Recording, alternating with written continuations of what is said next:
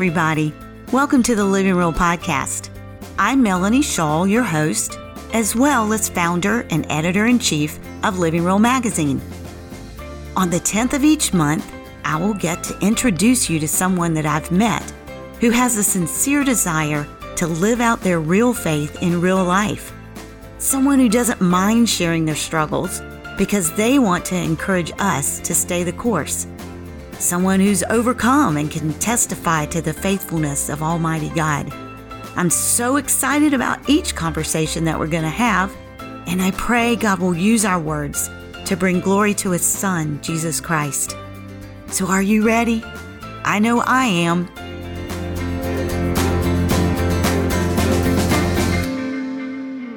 Hello, everyone. Wow, what a difference a month makes. Last episode, I could still record the podcast sitting next to my guest in the studio. And this month, and for who knows how long, I'll be conducting interviews over the phone. This COVID 19 pandemic and stay home order, though, will not thwart God's plan and purpose. He has made a way through all kinds of technology to keep people, and especially His people, connected to one another and we are so grateful. Today, I've invited a dear friend to join me, and her name is Lori Hatcher. And Lori wears all kinds of hats. So, let me tell you a little bit about her. Lori is a blogger, a pastor's wife, and women's ministry speaker. She's the editor of South Carolina's Reach Out Columbia magazine the former president of Columbia Toastmasters, and a regular contributor to magazines such as Christian Living Today and websites like crosswalk.com. Her book, Hungry for God, Starving for Time, won the Christian Small Publisher 2016 Book of the Year. And if you can find out more about Lori and her five minute devotions at lorihatcher.com. So, Lori, welcome to the Living Real podcast. Thank you so much for inviting me, Melanie. This has been the highlight of my week, and the week hasn't even ended yet. But it's such a treat to be able to connect with you and to connect with your listeners. Thanks for having me on. Well, you are quite welcome, my friend. So, I thought it would be interesting for you to tell our audience a little bit about how you and I met. Melanie, I love how God brings people together on their spiritual journeys. And even though you and I went to high school together, we didn't find that out until about, oh gosh, 30, 40 years later. Watch it. Uh, yeah, well, maybe 10 years later. There you go. There that's you go. it. That's it. But we, I remember us meeting sitting around a table in Starbucks at a writers meeting. It was a fledgling writers group. A mutual friend had gathered Christian writers that she knew lived in the area to get together to encourage each other and to sharpen our craft and to just create a writer's community within the Christian culture and that's when I remember sitting across from you. I remember we swapped articles and I read one of yours and I thought, wow, she really knows what she's doing. She's an excellent writer. I need to get to know her a little bit better. And the rest, as they say, is history. Very cool because I knew you would remember some little tidbits that maybe I didn't remember, but that is my first um, impression and first introduction to you was with Palmetto Christian Writers Network many years ago. And that was just right at the beginning of my writing um, career, if you want to call it that, in ministry. And um, I just was impressed with your writing and just your wealth of wisdom and knowledge in that area. And I couldn't wait to just bask in your thoughts and be able to learn a lot from you. And 10 years later, I have learned tons from you, my friend. So, as I said earlier, um, you wear many hats. I know that besides everything I read in your bio, you're a um, pastor's wife. And so I thought it would be interesting to start off with that role and that hat that you wear and describe a little bit about what it's like being a pastor's wife. Melanie, my husband pastors a small church in the Columbia area. It's been uh, in existence for more than 60 years, but like many churches, it is it has waxed and waned in its attendance. But God is doing a new work there. He is drawing people to Himself. He's drawing them into deeper relationship with Himself and with each other. And He's just really helping us experience the joy of living the Christian life together. So, really, as the pastor's wife of a small congregation, it's really just been a beautiful opportunity to do life together with a small group to encourage each other, to spur each other on, to serve together. I am of of the two of us, I'm the more administratively gifted member of the of of our marriage, and so my husband comes up with the wonderful ideas, and then he hands it over to me to figure out how to make them happen. Thankfully, we have many gifted members in our church, and so it really is a group effort. It's a joy. It really is a joy to serve with this congregation. Well, that's awesome. I was um, really wanted to get your take on that a little bit because in this next issue of Living Real magazine, we're honoring a pastor's wife, which was actually my pastor's wife for over 30 years, and she has recently passed away. And um, we just wanted to encourage pastors' wives with this particular article. And we know that your job is not easy. Um, it's very rewarding, but it comes with a lot of sacrifice. And we just want to thank you for what you do, you and David both. So I wanted to get a little bit about that out. And then I also wanted to ask you about another hat that you wore about 17 years, and that was homeschooling your children who are now adults. So I have two two questions to go with that um, particular hat. How did this strengthen your personal faith, and how do you think it strengthened your children's faith? Those are really good questions. It's kind of funny because for decades, homeschooling families were in the minority, and now all of a sudden we're in the majority. That's right. Everybody's doing it. Everybody's homeschooling. Melanie, homeschooling, and I will tell anyone who asks me about it, has been the hardest job I've ever done, but it's also been the most rewarding job because it required me every day to draw strength and wisdom and patience and kindness and gentleness and self control from God because I did not have it within myself oftentimes people will say to me, Oh, I could never homeschool. I don't have enough patience. Well, I didn't have enough patience either, but I discovered that patience, like many of the fruit of the Spirit, uh, is more like a muscle than it is an organ.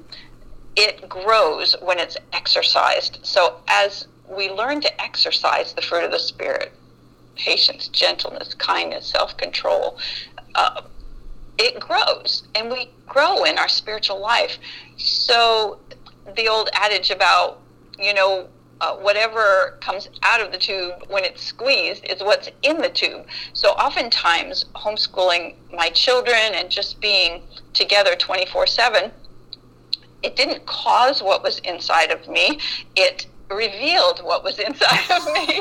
and sometimes those things weren't very attractive or God honoring, but mm-hmm. it allowed us to live in transparency with each other because when you live with someone 24 7 there's no place to hide exactly if, if, if mommy's not exercising patience or kindness it's pretty obvious to those around her so every day I had to go before the Lord, some days really in desperation and say, God, if you don't help me, I can't do this. I'm not smart enough. I'm not well educated enough. I'm not spiritually mature enough to, to do this successfully. It has to be you. But the beautiful thing about that is God promises that His strength is made perfect in our weakness. That's why He puts His Spirit into jars of clay so we can never claim credit for what He does through us. Because we know we're, we're all cracked pots. I'm not saying we're crackpots, but we're cracked pots. Amen. We are flawed yes. vessels. So my faith grew through that experience because it forced me to rely on God every single day. And for those homeschool mamas and daddies out there that didn't choose to homeschool but have had this thrust upon them, that that is available to you as well. God will enable you to do what He's called you to do and it will be a beautiful testimony to him if you lean into him and try not to do it in your own strength.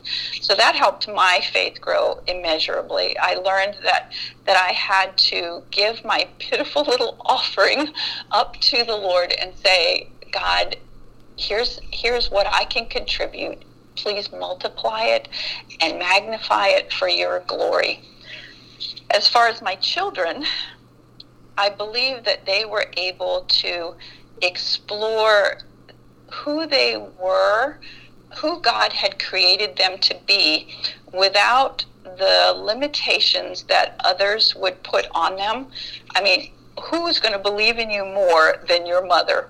For honestly, sure. For okay. sure. So yes, unfortunately, the the the classroom, the teachers, the peers only get a snippet of of who each child really is, and they make judgments and they make um, classifications. They, they have to in order to be able to educate 20 plus children in a classroom. You have to put them in categories. These are high achievers. These are average achievers. These are below average achievers. But I discovered that as we as I learned my children, I learned their giftedness, I learned their strengths, I learned their weaknesses.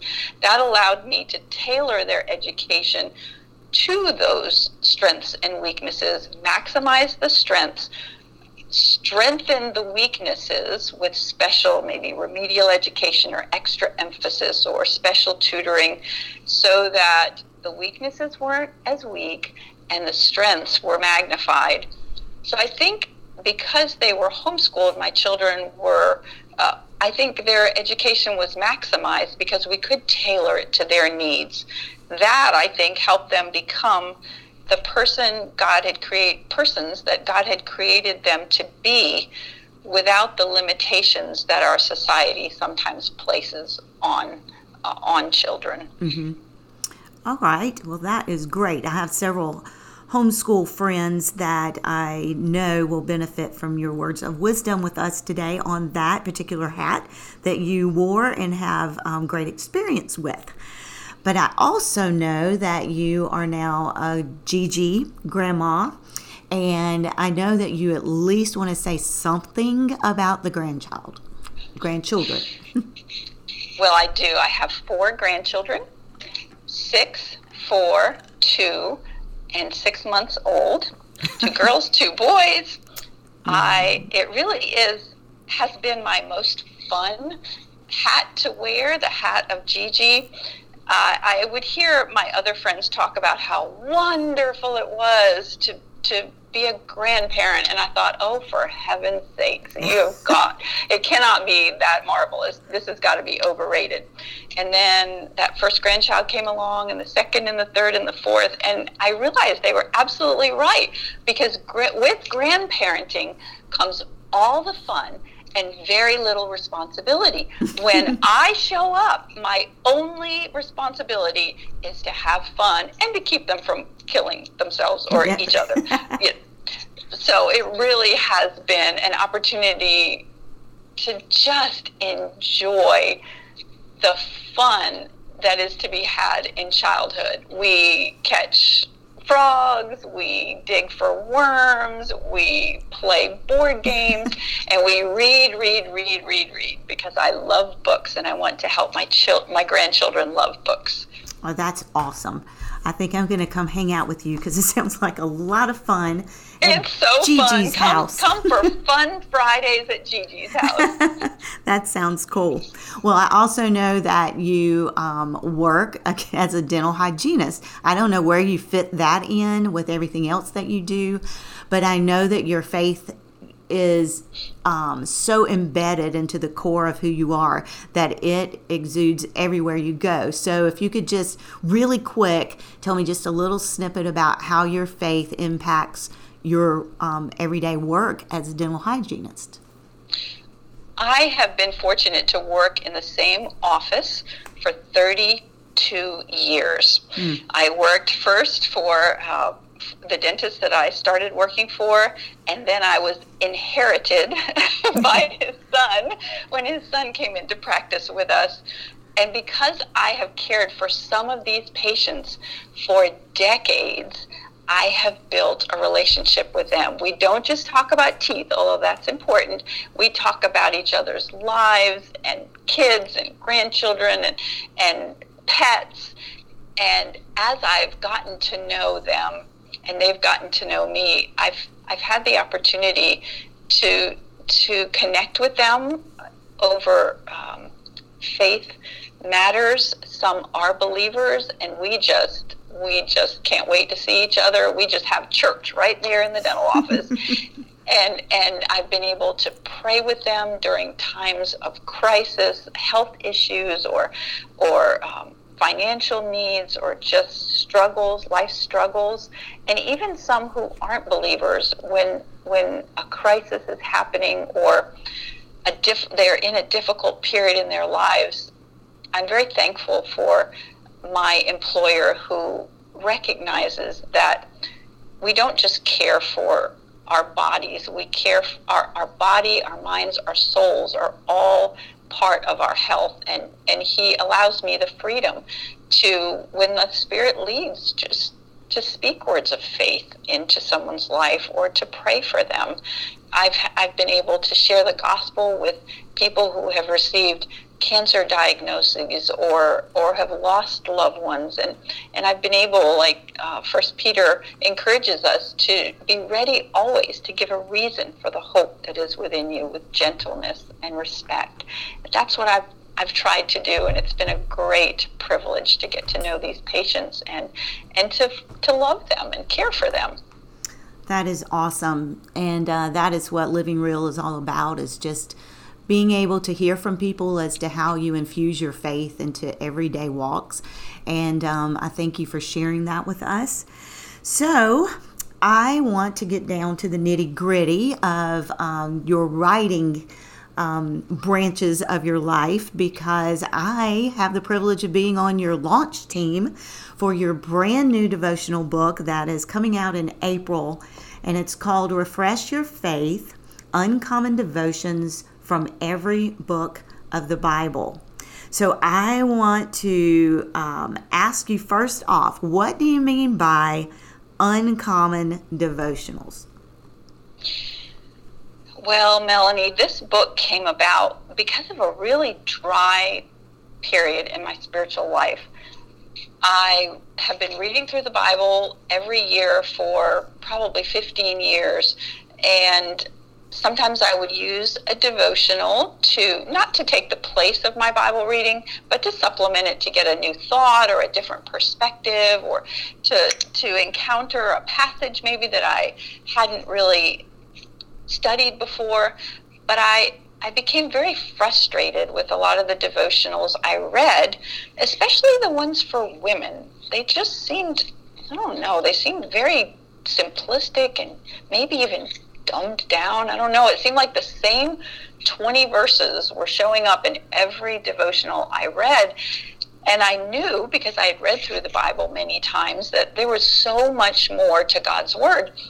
So I went on a search. I, I asked the Lord to help me find uncommon verses in every book of the Bible. It just naturally flowed with my plan to read through the Bible that year.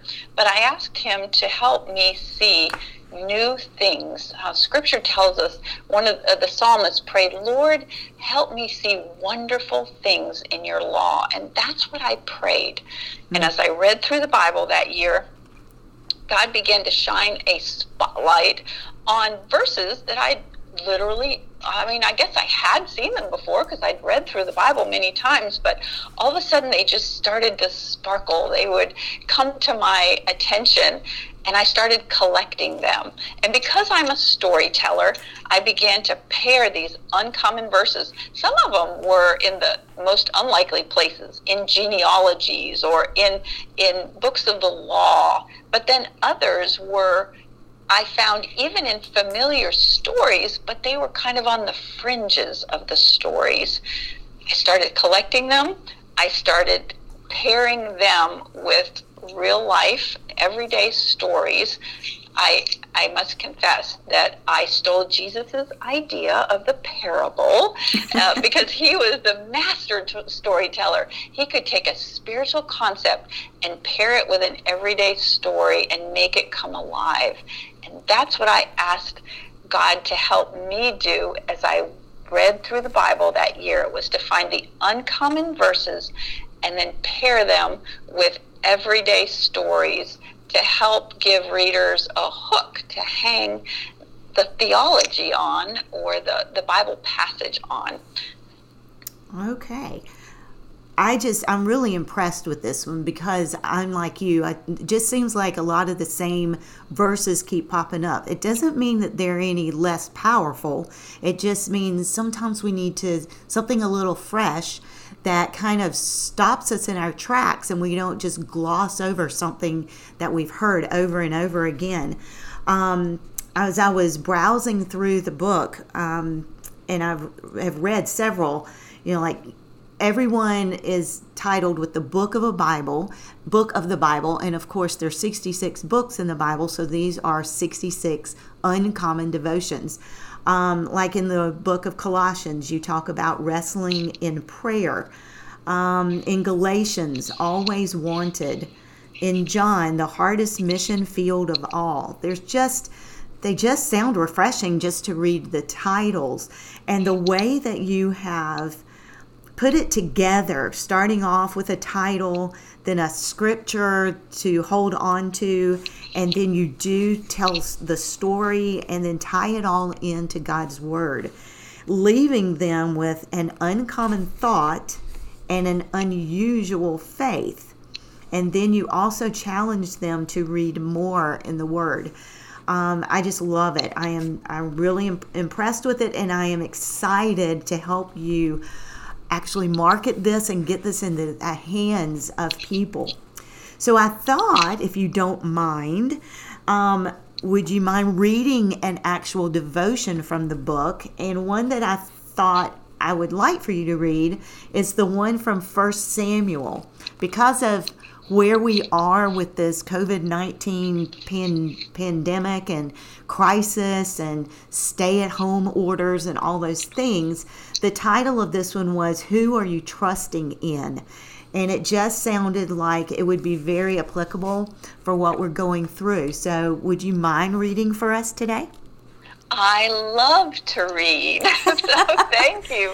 Thank you for the invitation. Sure this verse, uh, this passage, this devotion, as you mentioned, is from the book of First Samuel, and it's entitled "Who Are You Trusting In."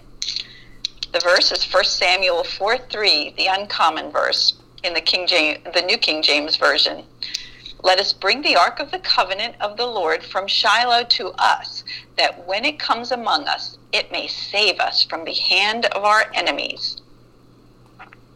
There's nothing like a crisis to reveal a person's heart. Our family's first financial crisis proved it. My husband and I had been married for almost four years. We were ready to begin our family, but lacked the money necessary to bring a little one into the world. So we did what any financially responsible couple without a lot of money did. we saved to cover medical costs and lost income while I was out on maternity leave. I worked extra days and we cut back wherever we could. Finally, the day came when we had met our savings goal.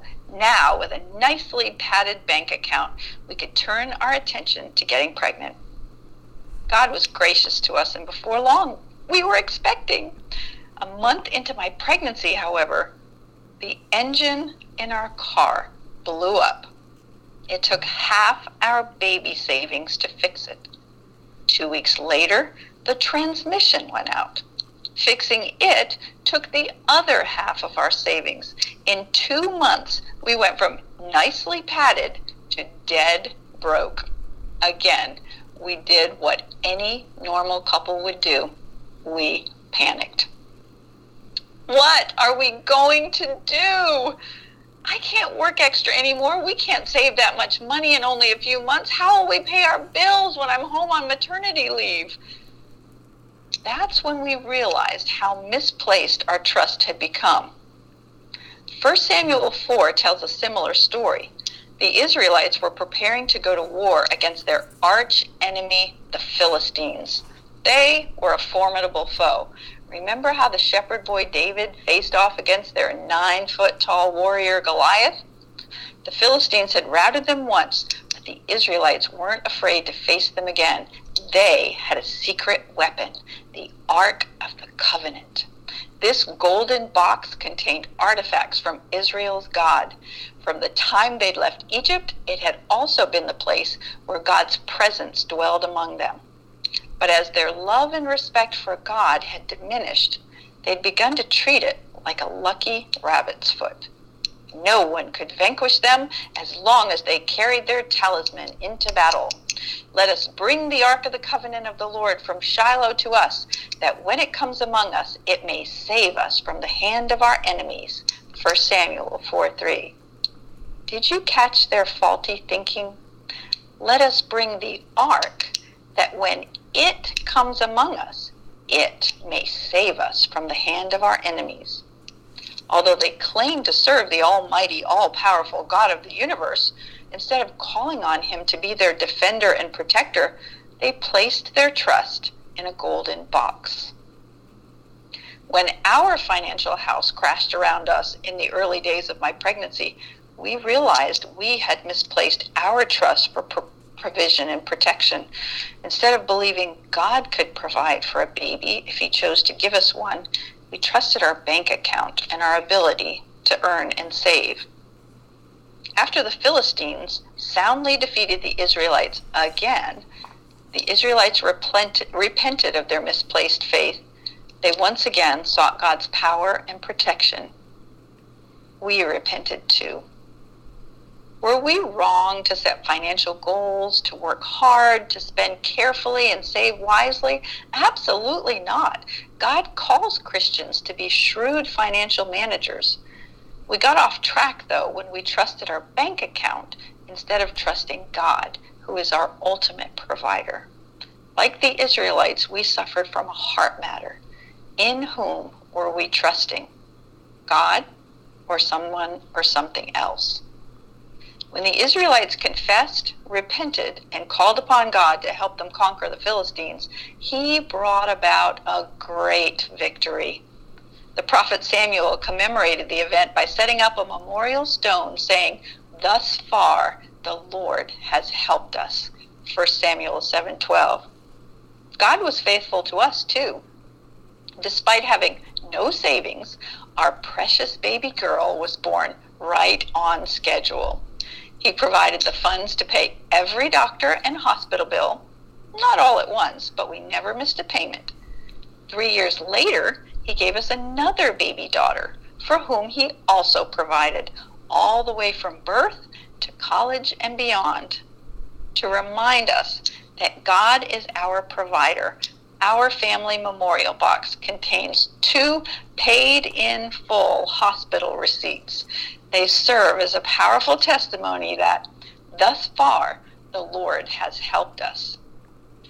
The uncommon thought from this devotion we're often guilty of placing our trust in the provision rather than the provider himself. the unusual faith step. Examine your life. In what areas do you find yourself worrying?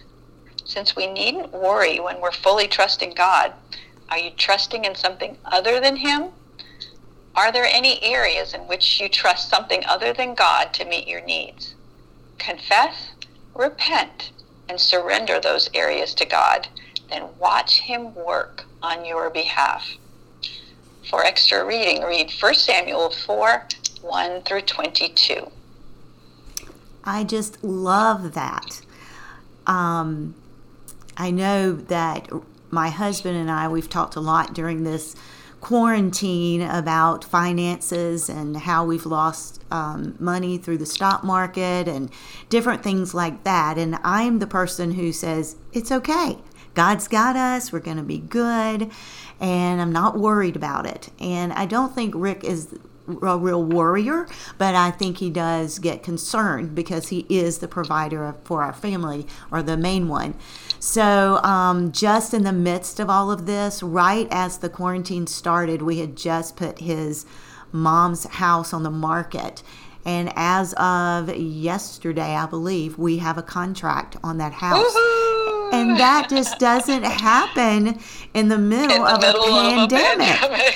so another, you know, another testament to God is faithful to his Amen. own and he's going to not let us drown. He didn't bring us this far to do that and to, to forsake us. So thank you. I love the personal story in this particular devotion that's really, really um, needed in this time. And if you're listening um, to this podcast, I also want to let you know that we want to provide for you a special um, gift package. And inside that gift package, we're going to include an autographed book of Lori's um, new devotional book, Refresh Your Faith. And so, to be able to get the gift package, we'd like for you to go to our email, which is hello at livingrealmag.com. And in the subject line, put Lori's book. Again, that is at livingrealmag.com. And in the subject line, put Lori's book. Then in the body of your email, if you would just give us your home address or the address you would like for the um, gift to be sent to, then that will um, help us when we're doing the drawing. We will already have that information in front of us. So I'll repeat that again at the end of the podcast today, but I wanted to let you know something good may be coming your way besides just the words on the podcast. Um, I want to read the back of the book just to uh, let people get a little bit of the highlight of what's going on in here. And it says, just when you think you know the Bible, Lori Hatcher brings to light rich, life changing Bible passages that will have you examining. Wow, I've never noticed that before. Shake up your quiet time with these culturally relevant, story driven devotions, one from each book of the Bible, spotlighting an unusual verse or packet, pa- passage. I can't read today. You'll be challenged to think deeply, step out boldly, and grow dynamically, transforming your devotional time and your life. So, thank you, Lori, so much for um, listening to the Spirit and for bringing us a product that will all help us to refresh our faith and to draw closer to our Lord and fall deeper in love with His Word. All right, I have one more thing that I wanted you to share with me personal, personally today because it was a part of your story that I read um, as I was reading through some of your information that really caught my attention. And because my book um, in Bible study is based on forgiveness and that the key to joy is forgiveness, you have an amazing story about how you forgave a very unlikely person in your life. So, would you mind sharing a bit of that story with us um, before we conclude today? I would be glad to. and I do mention this story also in the book, in the chapter on Amos, of all places. Oh, cool. It's called When Murderers Go Free. Mm. Uh, this story took place in the early years of our marriage. I had just given birth to my first daughter. She was uh, not even a toddler yet, and we lived lived in the neighborhood in the Northeast. And one day, early in the morning, I got a phone call that changed the fabric of our family forever. My mom was calling me in a panic, and she said that my uncle, who lived just two blocks away from me, had been shot and killed in his home.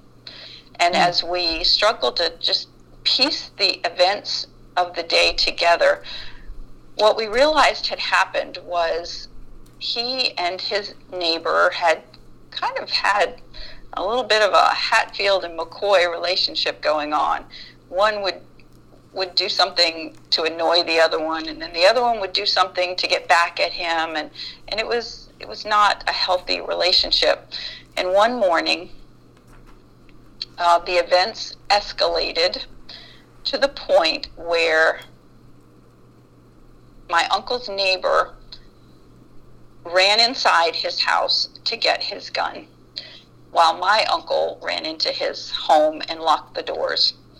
Um, the neighbor broke down the front door, broke down the locked, my uncle's locked bedroom door, and found my uncle there, crouched on the floor, trying to unjam an ancient shotgun that probably hadn't been fired in years, with which he was was planning to defend himself and the murderer was a marksman. And so he took aim uh, and he shot my uncle twice, once in each ankle, once in each knee, and then once in the heart. Mm. And he never spent a night in jail. He hired an expensive, high powered lawyer to get him out of jail on if you can believe it, the grounds of self defense. Uh, as my family attended the trial and listened to the testimony, we knew that he was going to go to jail. Mm-hmm. But when the verdict was handed down, uh, he was set free. He wow. went back. He was free to go back to his everyday life, his job, his family, his home and we were left to shampoo the blood out of the carpet and try to make sense of of life. Now, uh, because we lived in the neighborhood, I avoided. I'd, I'd often take walks in the early morning with my daughter in the stroller, and for for a while I avoided the street where my uncle had lived and died. But then I, I started walking past the house, and sometimes I would see my uncle's murderer leaving for work in the morning or coming home at night. And from all outward appearances, his life had not changed at all, while my uncle's life was was changed forever, um, and his family's life was changed forever. Mm. And as as I watched him go about his day to day life, bitterness and anger and resentment started to grow in my heart. What right does he have to go about life like nothing has ever happened while my uncle is dead and his family is changed forever? I, I, some nights I couldn't sleep because I was so angry and I was so bitter over the travesty of justice that had taken place. And one night, I, I couldn't sleep. The thoughts were just swirling and churning, and the anger was just burning. And, and I got up and I sought comfort in God's Word because I knew instinctively that there was hope and truth in life. And I just randomly opened my Bible to the parable of the rich man and Lazarus. And the rich man died, and because he had not placed his faith in God, he went to hell and he lifted up his eyes and and um, I thought, you know what? That's what my uncle's murderer deserves because he has committed a crime and he has not paid the punishment for it. Mm. And that's when the Holy Spirit spoke to my heart. I said, He deserves hell. And the Holy Spirit, in that still small voice that is so recognizable, said, And so do you. Hmm. And at first I was very offended because I said, I am not a murderer. I have not, you know, been like, I, I have not taken someone's life. I haven't committed any terrible crimes. But then the Holy Spirit in that gentle voice said, But your sin is just as offensive to a holy God as his. Hmm. Not to minimize my uncle's murderer's sin and the gravity of that, but but to help me, I realized in that moment that all have sinned and fallen short of the glory of God. And whether our sins are great or small, it, by earthly measure, they are still an offense to a holy God. And then the Holy Spirit spoke again and he said, I want you to forgive him. That was not the words I wanted to hear. I wanted vengeance and not forgiveness. And then, if that wasn't a hard enough assignment, he said, and then I want you to share the gospel with him. Mm. Now, I didn't think it was a good idea to just walk up to his front door, knock on the door, and say, Hi, I'd like to share the gospel with you. and so I did what I sensed the Lord telling me to do, and that was that was to write him a letter. And I, the first thing I did though was to bow my head before God and say, God, I, I am guilty as well. The sin of anger and bitterness and wrath and vengeance is, is offensive in your sight, not to mention all the other things that I've done in my life. And I, I do ask forgiveness for that. I ask your forgiveness for that for me. I said, Lord, but the only way I can forgive this man is if you give me the power to do it because it's not within me. And God yes gave that to me. By, by being willing to do that, God enabled me to. It didn't mean all the emotions went away. It didn't mean that his crime went away. And it, it deserved no less um, a penalty. But, but I gave up the right to punish him, and I trusted God with that. And, and God ultimately is justice and he is the ultimate judge. And I knew that unless he placed his faith and trust in Jesus Christ and what he had done on the cross, then he would one day pay the penalty for his sin. But that he also had the opportunity to accept what Christ had done on his behalf, just like I had. My sins were offensive to God, and Christ's blood covered them and took away the punishment for that. And so that's what I so I I took out a big long yellow legal pad and I wrote to my uncle's murderer and I explained to him how much his actions had hurt our family and how grieved we were. But then I said that I forgive you. And I want you to know that God can forgive you too. I shared the gospel with him about how our salvation is by grace through faith, not because of what we do, but because of what Christ has done on the cross. Cross, and I invited him to accept that forgiveness that Jesus Christ offers and the cleansing that comes with it. Hmm. And I I left the envelope in his mailbox and I'll probably never know this side of eternity whether my uncle's murderer accepted the forgiveness that Christ offered. But I know that I fulfilled what God called me to do, which was to tell him the gospel and to extend forgiveness. And I realized by obeying what God had called me to do that God had set a prisoner free and that that prisoner was me. Amen. I just think that story is um, it's just so powerful. Um, and when you really think about it, it's un, unheard of and unbelievable and hard to imagine. But that is what God does for us. That is why it's his gift of salvation and grace and mercy is so miraculous. It's because, in turn, because of what he's done for us, then we can let go those hurts and those bitter feelings and that anger and let that go and forgive others because we know what Christ has done for us and that we're all guilty when we stand before that cross and we're all offered the same gift of salvation. Um, it's just a beautiful story, and I thought that would give people a little more insight too as to uh, personal another personal story, not knowing that it was already in the book. Yeah. So another tease. Um, to to get the refresh your faith because the storytelling is just amazing in there.